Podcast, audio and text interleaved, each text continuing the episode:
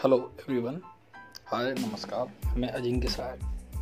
हम्म, हम एंकर के इस पॉडकास्ट में ज़िंदगी से जुड़े हुए कुछ उन तथ्यों पे बात करेंगे जो हमारी ज़िंदगी से काफ़ी रिलेट करते हैं। कुछ अच्छे तरीक़ों से कुछ कविताओं से मैं आपको समझाने की कोशिश करूँगा कि हम किसी चीज़ के महत्व को भूल गए हैं या हमें उसे कैसे रिप्रेजेंट करना चाहिए। जैसे कि प्यार है दोस्ती नौकरी इन सब चीज़ों के रहते हम रिश्ते कैसे निभाएँ? और कैसे ज़िंदगी में स्मूदली हँसते गुजारते ज़िंदगी को गुजारें? और कैसे रिश्तों को निभाते जाएँ?